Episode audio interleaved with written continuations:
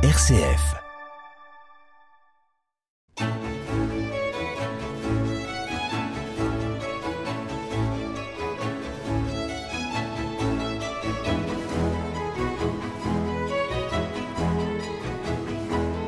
Voici l'échappée belle en musique, 21 juin, solstice d'été, fête de la musique, faisons de la musique, et je retrouve Hervé Yen. Bonjour Hervé. Bonjour Bruno et bonjour à nos auditrices et auditeurs. Alors Hervé, la fête de la musique va avoir lieu normalement cette année.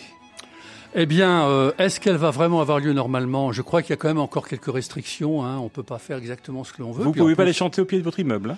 C'est interdit. Voilà, exactement. Or, moi je trouve que c'était ce qu'il y avait de vraiment sympathique, ces improvisations par des musiciens amateurs. Mais bon, les choses évoluent et puis il faut prendre des précautions. On n'est pas encore sorti d'affaires, hein. Et donc on peut comprendre qu'il y ait quelques restrictions. Alors cette fête de la musique, elle a été instituée officiellement en 1982, hein. Alors à l'époque, le ministre de la Culture, c'était Jack Lang, donc tout le monde se souvient bien de lui. Mais l'idée était en germe déjà depuis quelques années, hein. J'ai lu que depuis 1976, il y avait eu des essais, mais qui n'étaient pas à l'échelon national. Et maintenant, il y a 120 pays qui fêtent qui font la fête de la musique de par le monde. Donc on peut dire que c'est une initiative qui a vraiment pris de l'ampleur. Par quoi voulez-vous commencer cette fête ? Par danser, Hervé ? Eh bien oui, pourquoi pas. Alors, on va prendre un exemple. Il y avait à Paris au XIXe siècle un genre de musique qui avait un succès phénoménal et que l'on a appelé par la suite la musique festive de danse de Paris. Donc vous voyez, c'était un peu une fête de la musique à l'avance. Par exemple, Waldteufel en est un exemple, mais bien d'autres musiciens s'y sont illustrés avant de sombrer pour la plupart dans l'oubli, dont ils ne sont pas encore ressortis. Mais nous allons en faire sortir un, là, dénommé Philippe Musard, qui a composé, en l'occurrence, des galos. Nous allons entendre deux. Alors, Bruno, je vous propose de pousser les tables et les chaises, et puis allez, on s'y met dans la danse endiablée. Et c'est parti.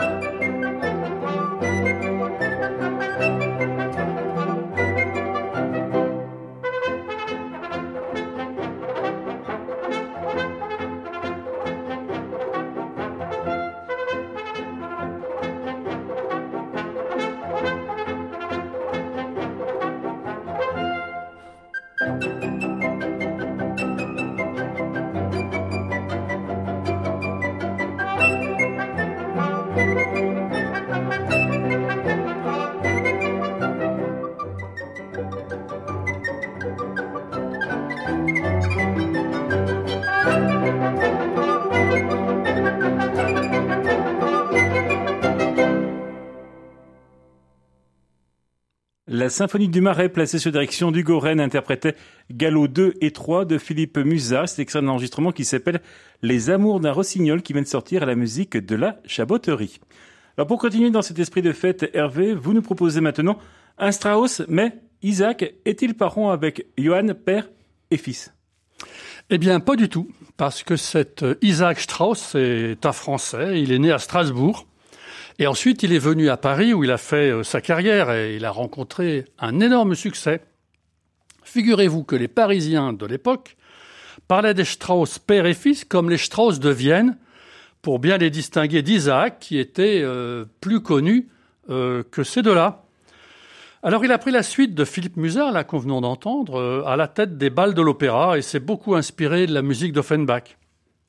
Bon, il a ensuite, c'est intéressant à noter, il a ensuite arrêté la musique pour se consacrer à une collection importante d'art hébraïque. Et j'ai lu donc sa collection constitue maintenant le fond, l'essentiel du fond du musée d'art et d'histoire du judaïsme à Paris. Et vous avez choisi de cet Isaac Strauss de nous faire entendre quoi du Strauss dit de Paris? Eh bien, une polka mazurka qui est interprétée par l'orchestre Eugénie. À voir avec l'impératrice des Français? Bien oui, puisque c'est l'époque et que cet orchestre a en plus s'est donné pour mission de faire renaître ces musiques dans le style et avec les instruments tels qu'on pouvait les entendre au Second Empire.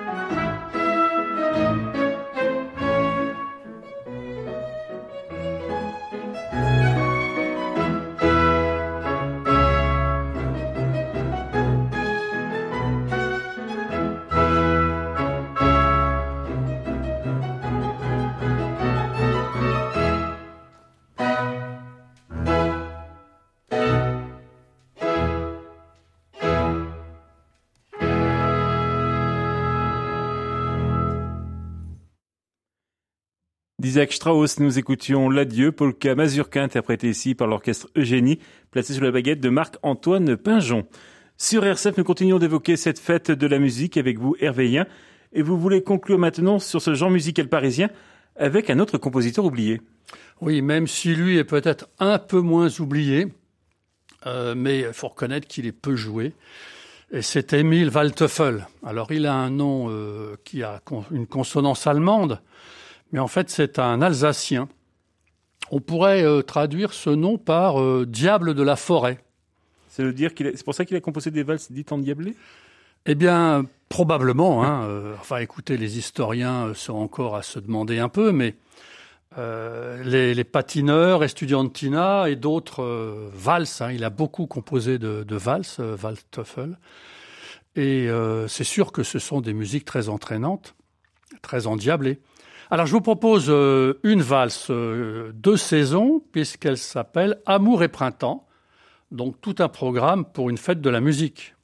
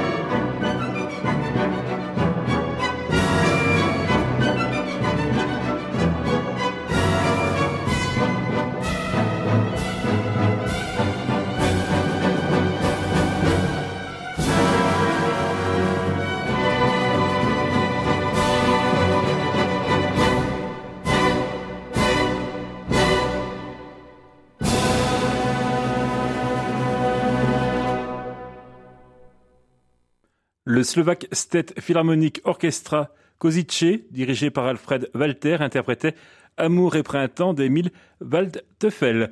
Vous écoutez RCF, c'est les Chavébel jusqu'à 15h, il est 14h13 avec nous. Hervé Yen pour fêter cette fête de la musique 2021. Hervé, vous nous emmenez maintenant vers une autre fête, celle qui permettra à Fos de rencontrer Marguerite. Oui, c'est exact. D'ailleurs, pour le malheur de cette pauvre jeune fille qui sera abusée ensuite par cet amour factice de Faust et puis les maléfices de Méphisto. Mais cette scène de bal, elle est joyeuse. On y rencontre les personnages principaux et puis les paysans valsent pour fêter le printemps. Donc on est dans une atmosphère qui pourrait un peu rappeler ce qu'est la fête de la musique.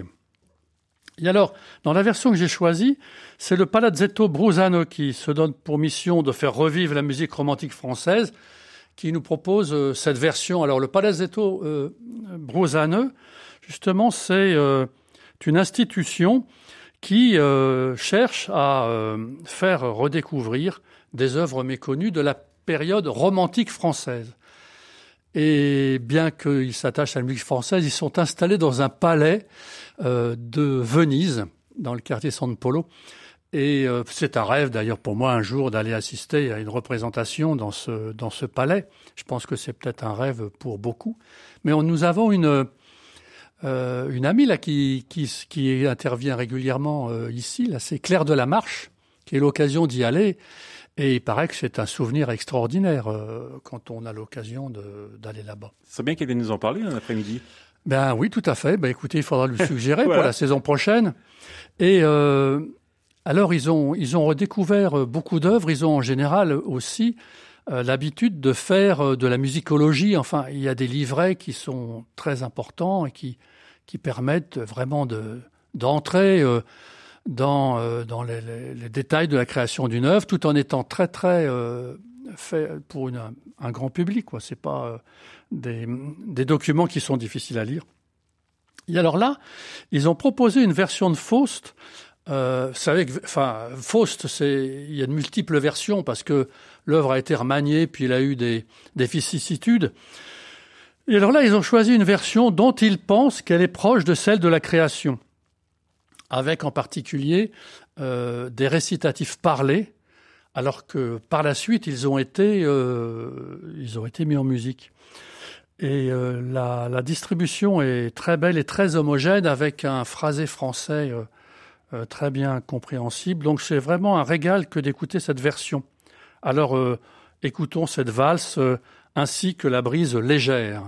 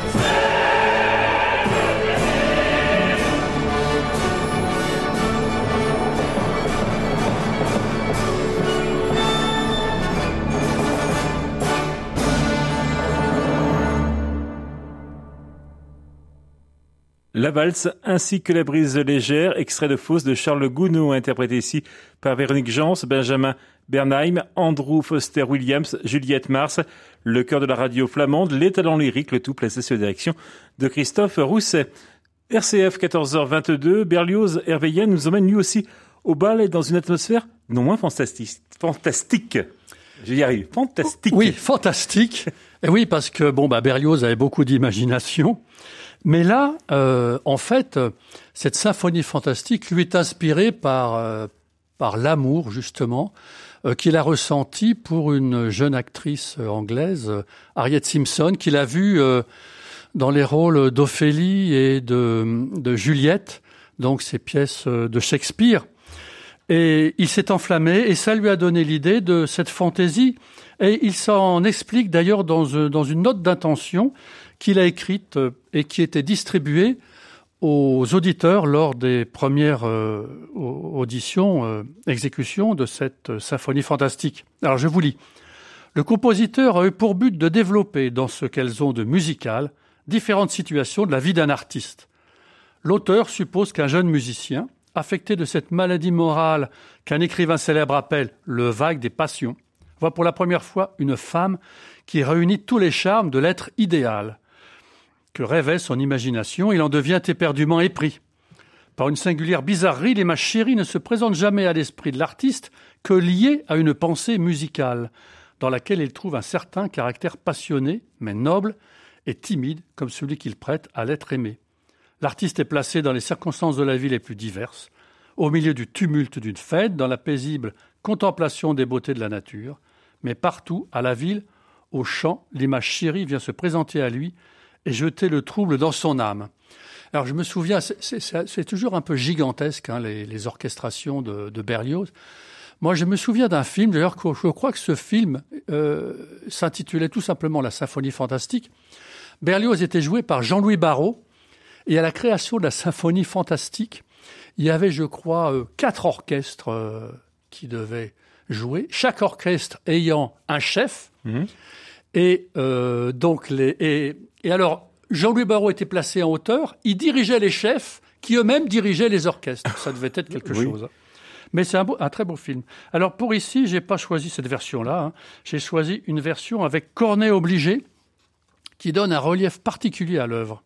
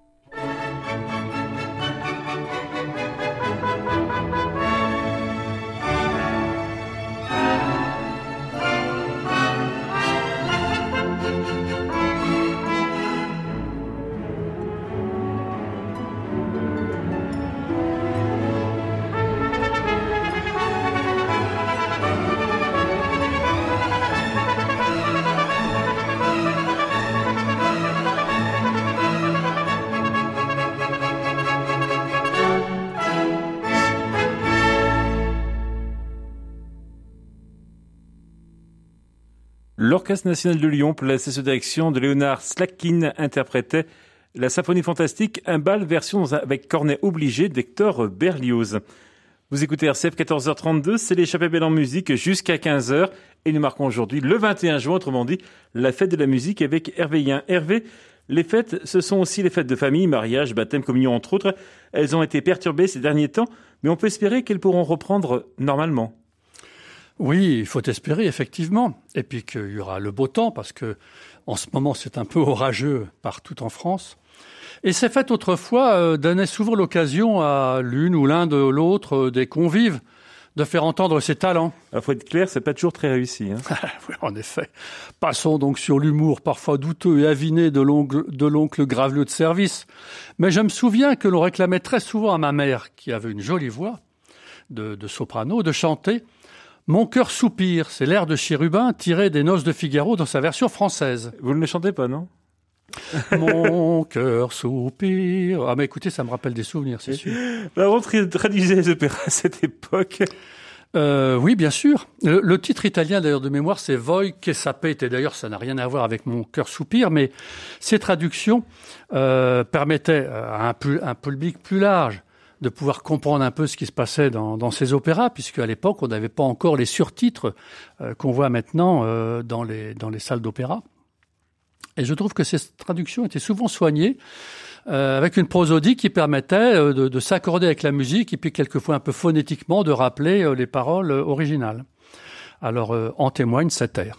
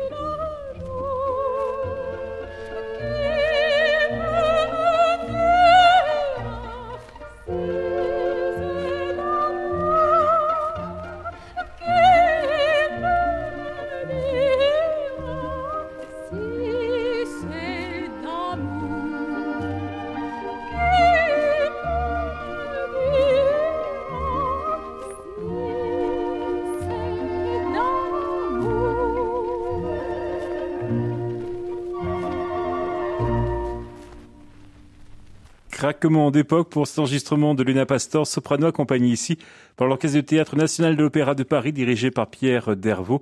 Nous écoutions Mon cœur soupire extrait des Noces de Figaro de Mozart.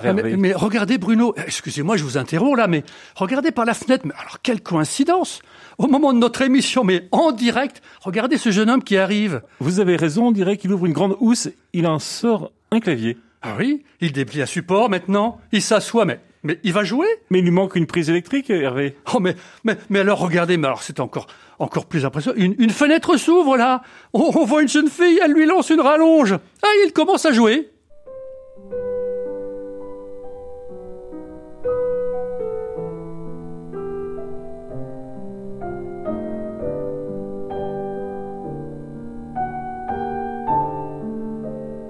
Hervé, mais pourquoi il s'arrête ? Bah, il regarde vers l'autre coin de la place, là. Ah, mais oui, voyez, nous n'avons pas fait attention, mais un violoncelliste était installé là-bas. Il arrive maintenant avec son tabouret et rejoint le pianiste. Ah, ils se parlent un instant. Qu'est-ce qu'ils se disent ? Ah, ils recommencent à jouer. Et pendant ce temps-là, la jeune fille est descendue. Elle ne quitte pas le pianiste des yeux, Hervé. Ah, mais une idylle serait-elle en train de se nouer sous nos yeux grâce à la musique ? Et c'est celle-là, l'enchantement de la fête de la musique.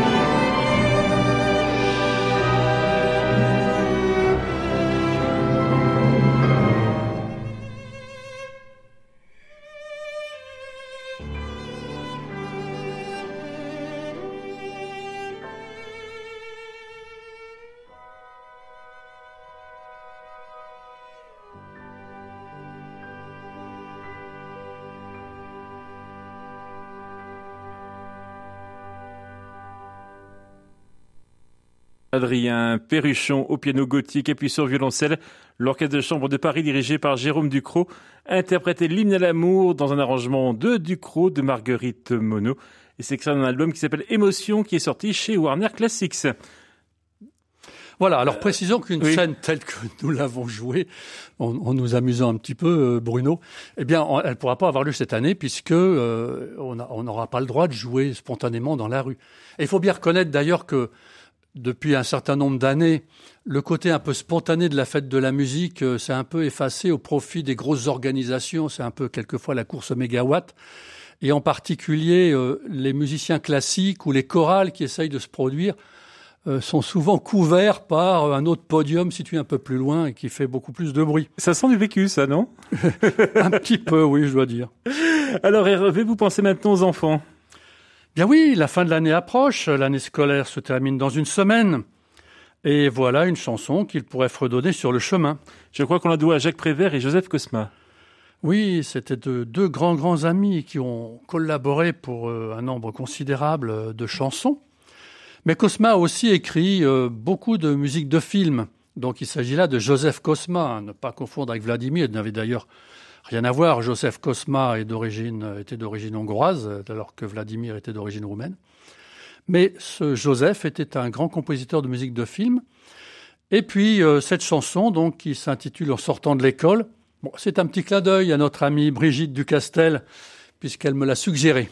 On la salue, Brigitte. En sortant de l'école, nous avons rencontré un grand chemin de fer qui nous a emmenés tout autour de la terre dans un wagon doré. Tout autour de la terre, nous avons rencontré la mer qui se promenait avec tous ses coquillages, ses îles parfumées et puis ses bons naufrages et ses saumons fumés. Au-dessus de la mer, nous avons rencontré la lune et les étoiles sur un bateau à voile. Pardon pour le Japon.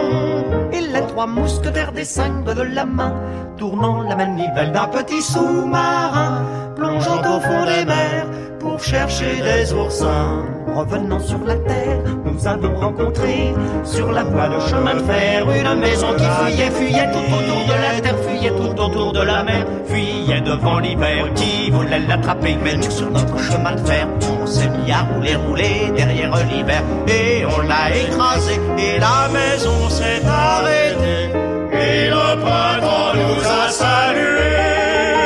C'était lui le garde barrière.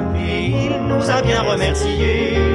Et toutes les fleurs de la terre soudain se sont mises à pousser, pousser à tort et à travers sur la voie du chemin de fer qui ne voulait plus avancer de peur de les abîmer. Alors on est revenu à pied, à pied, tout autour de la terre, à pied.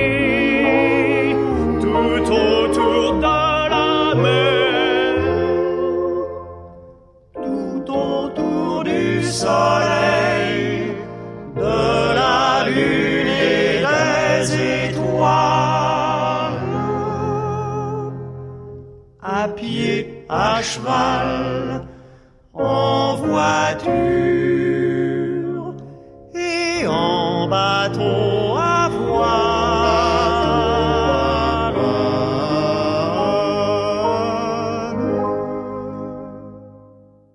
Paroles de Jacques Prévert, musique de Joseph Kosma. En sortant de l'école, c'était les Frères Jacques. 14h45 sur RCF dans l'échappée belle en musique. Nous fêtons cette fête de la musique 2021 avec Hervé Yen.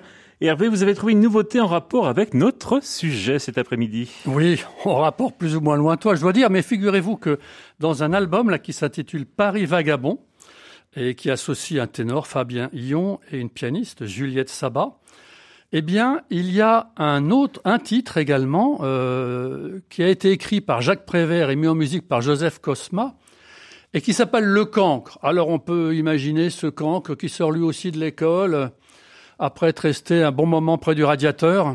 Et c'est à nouveau le duo Prévert-Kosma. Hein. Voilà, exactement. Un duo gagnant, on pourrait dire. Et un duo, là, maintenant aussi, de jeunes interprètes, donc que j'ai déjà cité, Fabien Yon avec sa complice Juliette Sabat au piano.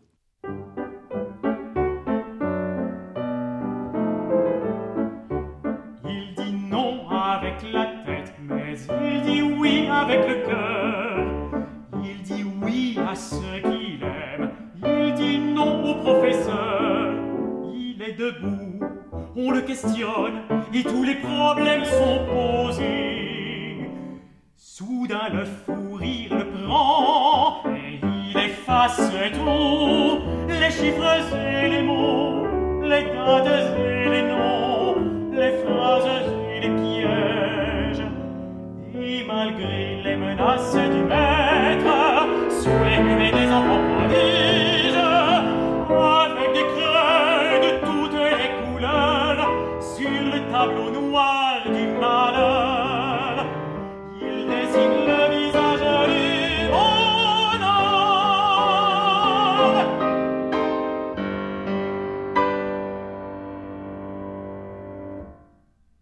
Excellent CD qui s'appelle Paris Vagabond, qui vient de sortir chez Passavant Musique, que nous écoutions. Le Cancre, paroles de Jacques Prévert, la musique de Joseph Kosma. Fabien Yon, ténor, accompagné ici par Juliette Sabat au piano, Hervé Yen. Oui, d'ailleurs cet album qui s'intitule Paris Vagabond, ça s'intéresse un peu à ces enfants de Paris, ces petits gamins de Paris, les titis. Alors il y a une petite citation là, Paris a un enfant et la forêt a un oiseau. L'oiseau s'appelle le moineau, l'enfant s'appelle le gamin. Donc c'est un peu les saute-ruisseaux, ces petits enfants qui traînent dans la rue, mais qui sont joyeux, un petit peu aussi comme comment il s'appelle, le héros des Misérables. Là, bon, voilà, Gavroche. Gavroche, voilà, merci Bruno. Et donc il est intéressant cet album, il y a pas mal de chansons, donc Kosma, Prévert, et puis il y a également des poèmes, quelques poèmes de Guillaume Apollinaire, mis en musique par Francis Poulenc. Et puis là, on va entendre une série de poèmes de Paul Éluard, également mis en musique par Francis Poulenc. Ce sont « Peut-il se reposer ?» Ce petit enfant, justement, il la prend dans ses bras, plume d'eau claire, peut-être aussi la rôdeuse au fond de verre. Voilà, écoutons donc ces poèmes de Paul Éluard, mis en musique par Francis Poulenc.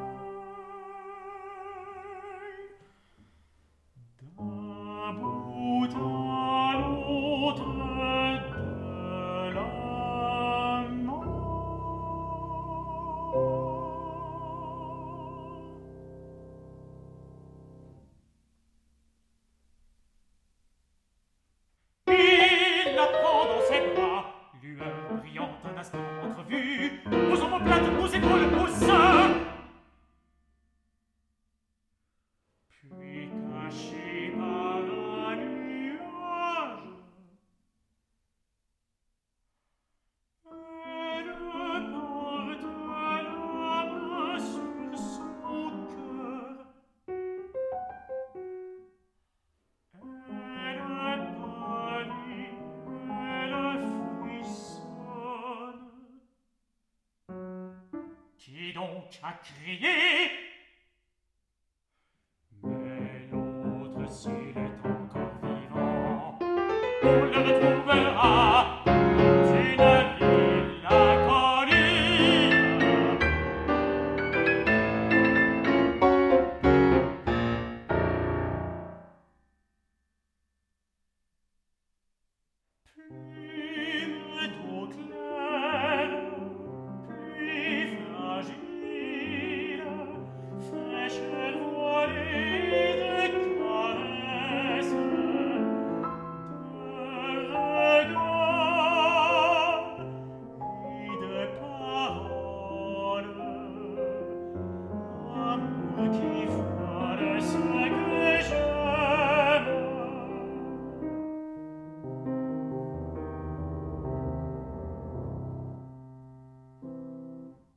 Nous écoutions cet extrait de cet enregistrement qui s'appelle Paris Vagabond, sorti chez Passavant en musique.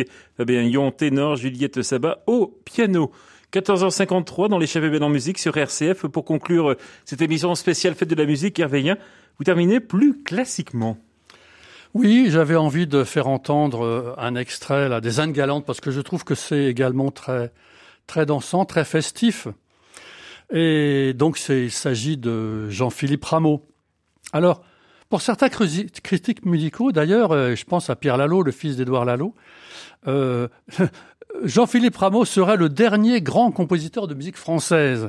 Pourquoi ? Parce que après lui, la musique composée par des compositeurs français sera sous influence étrangère. Ce sera l'influence italienne, beaucoup, l'influence allemande aussi, en particulier avec Wagner. Et d'ailleurs, Édouard Lalo dit qu'il faut attendre Ravel pour réentendre à nouveau de la vraie musique française. Alors voilà, on en pense ce que l'on veut, mais c'est quand même intéressant à citer. Alors, dans cet extrait, il s'agit de la quatrième entrée des Indes Galantes, donc cet opéra-ballet de Rameau. Alors, on disait pas des actes à l'époque, on disait des entrées. Et d'ailleurs, cette entrée-là était composée quelques années après les trois premières. Et donc voilà, comme je le disais, je trouve ça très festif, donc ça me paraissait assez bien approprié pour cette fête.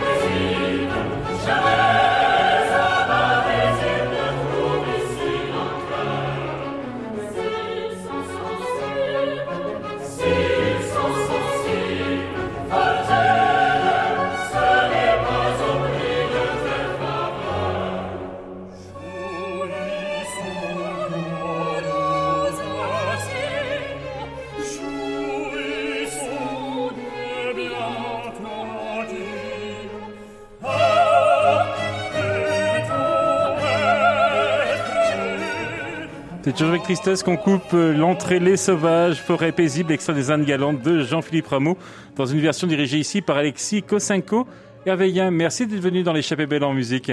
C'était un plaisir, Bruno. Et puis, pour moi, c'était la dernière émission de cette saison. Donc, maintenant. On retrouve à la rentrée. Bien sûr, avec plaisir. Bon été à vous. Merci également à Thomas Jagu, la réalisation technique.